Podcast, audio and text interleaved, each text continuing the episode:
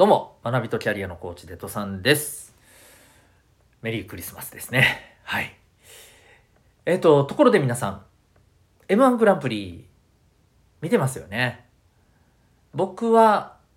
ここ数年、えーリアルタイムでは見れないんですよ。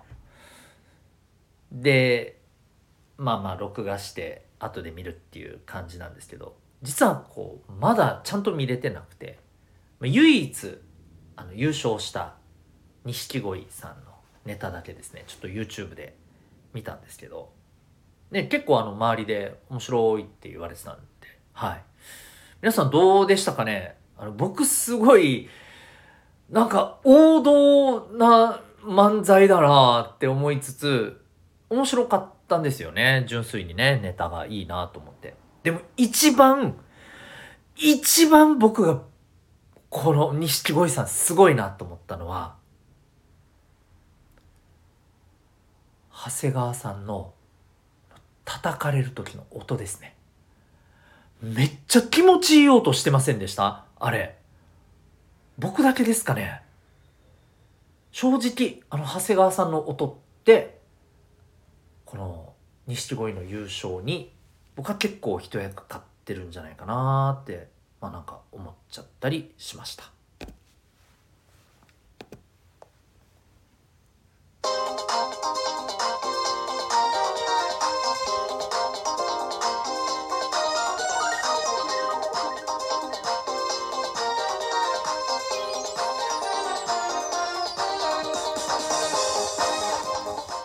皆さん日々行動してますか？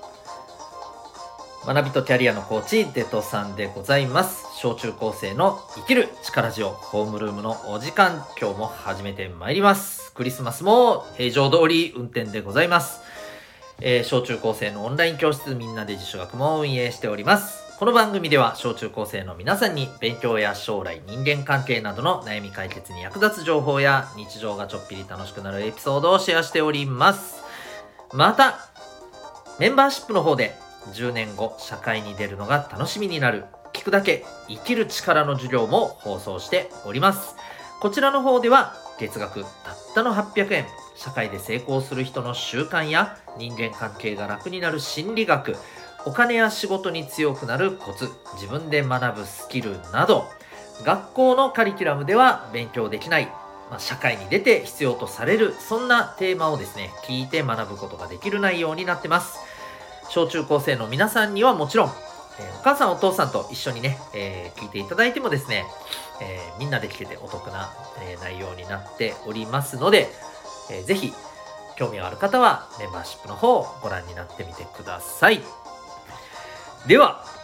今日はですね昨日に引き続き、えークリスマス特別会とは全然関係ないんですけど中二病について、えーお話ししていきたいと思います。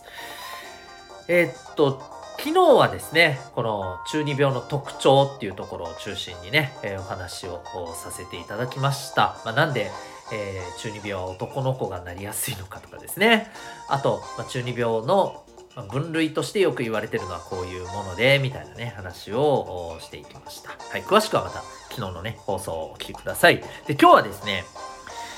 じゃあその中二病の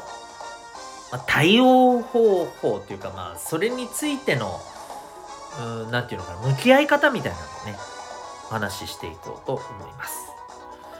でまず皆さん中二病になっていることについてどう思います？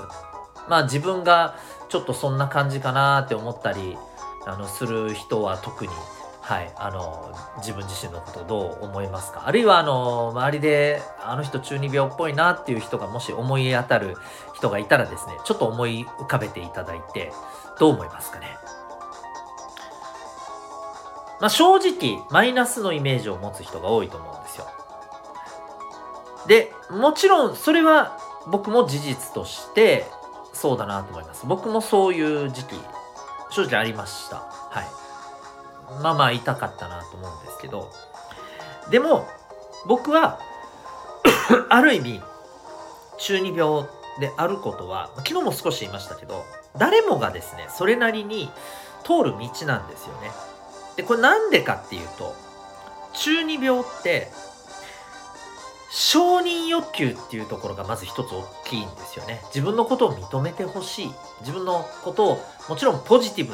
に認めてほしい。でねそれってこう中二病で自分を認めてほしいがゆえにそういうねなんか自分は特別な力があるとかねえー、そういうふうなこう なんだろうに自己認識を持っちゃう自意識過剰になっちゃうっていうのはこれ当然っちゃ当然なんですよ。あのねこれ前にも言いましたけどマズローさんっていう人はねえっ、ー、とこう人間の欲求っていうのは、まあ、5段階あってねで承認欲求って実は結構高めの位置にある欲求なんですよこれを感じれるっていうことはですよ人の欲求としてまあ高いものをこれ欲しがってるわけです。ね。だからそれってねある意味まああのいいことなんですよね単純に。であとはさ中二病になってるってことはあこれ承認欲求が自分ちょっと足りないんだなっていうことが分かる一つのバロメーターにもなるわけよ。これそれを発見できるっていう意味では僕はいいと思うんですよね。はい、でこれ分からないままだと余計大変だよ承認欲求が不足してさ気が付くともしかしたらメンタル的にねちょっとうーんねまあ少しあの良くない状況になってたりそうなるより絶対いいですよあのある意味健康的な何て言うのかな反応だと思いますねでねもう一つえー、これ中二病であるですね自分をそうやって受け止めるとさっき言った痛すぎるところに行かないで済むんですよ。それなりに中二病である自分っていうものを、まあ、持ちながらさっき言ったようなねあのあ承認欲求ちょっと足りないんだなっていうところをね感じながらいい感じで付き合えるわけですよね。だからまず自分をこうやって受け止めること大事なんです。だからさっき言ったように中二病恥ずかしいことじゃないんです。だからね自分は中二病なんかじゃないっていう風にね否定するんじゃないんですよ。ああ俺中二病なってら私中二病かもいいじゃないですか受け止めた方がかっこいいっすよ絶対に受け止めましょうでね最後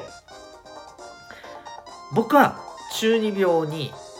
なることによってこの部分を伸ばせるのが僕は最大のですね、えー、中二病になることのメリットだと思ってます。それは何か。主人公感覚を持てることです。中二病って言ったじゃないですか。自分は特別な力がある、ね、まあそれをこじらせるとすごい痛い感じになりますけど。でこれってでもね紐解いていくと自分を物語の主人公と思って見てるわけじゃないですか。で皆さんもいろんなね漫画とかアニメとかあのドラマとか映画とか見ててわかると思うんですけど感覚としてね主人公ってどう皆さん見ます？やっぱり応援するじゃないですか。心配するじゃないですか、ピンチに陥ったら。頑張れって感じで見るじゃないですか。まさかさ、主人公に対してさ、もうさっさと、さっさと退場しろよ、みたいなね、さっさといなくなれよ、みたいな感じで見る人いないでしょ？ね。そういうことですよ。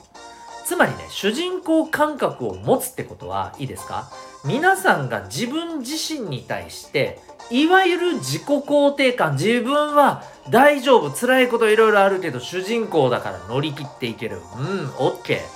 ていう風な感覚持てることなんですよ。これがすごい大きいんです。で正直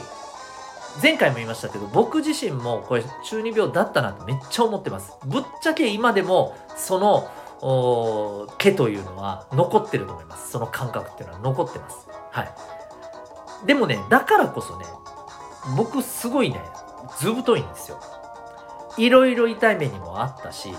いろいろあの恥ずかしい思いもしたし怒られもしたしあの自分自身の力のなさにね絶望することもありましたよ。だけどなんとかなる感じでね僕はこうやっぱりねやってこれたんですよ。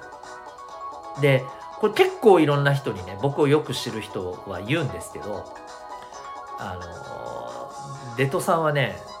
素直だし、まあ、そういうところはすごいねあの謙虚な感じもある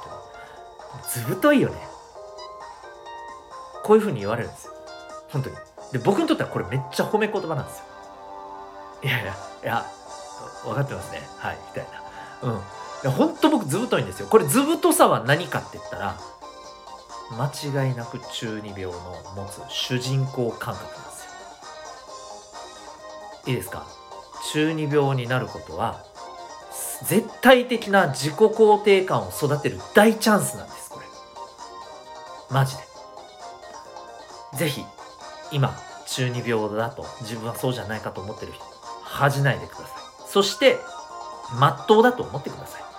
でそんな自分を受け止めた上でバランスを取るようにした上でその中の主人公感覚をめっちゃ活かしてください。ぜひ中二病である自分を恥じずにこのクリスマスを乗り切ってですね年末に向かって走っていきましょう。ということで今日はですね昨日に引き続き中二病について話してみました。誰の参考になるか分かりませんが参考になる方がいたら非常に嬉しく思います。私学びとキャリアのコーチデトさんが運営している、えー、みんなで自主学というオンライン教室があります、えー、興味ある方はぜひこの放送のコメント欄にリンクがありますのでご覧になってみてください。それでは今日も心が躍るような学びの瞬間たくさん掴んでいくために行動していきましょう。デトさんがお送りしました。ではまた明日のホームルームでお会いいたしましょう。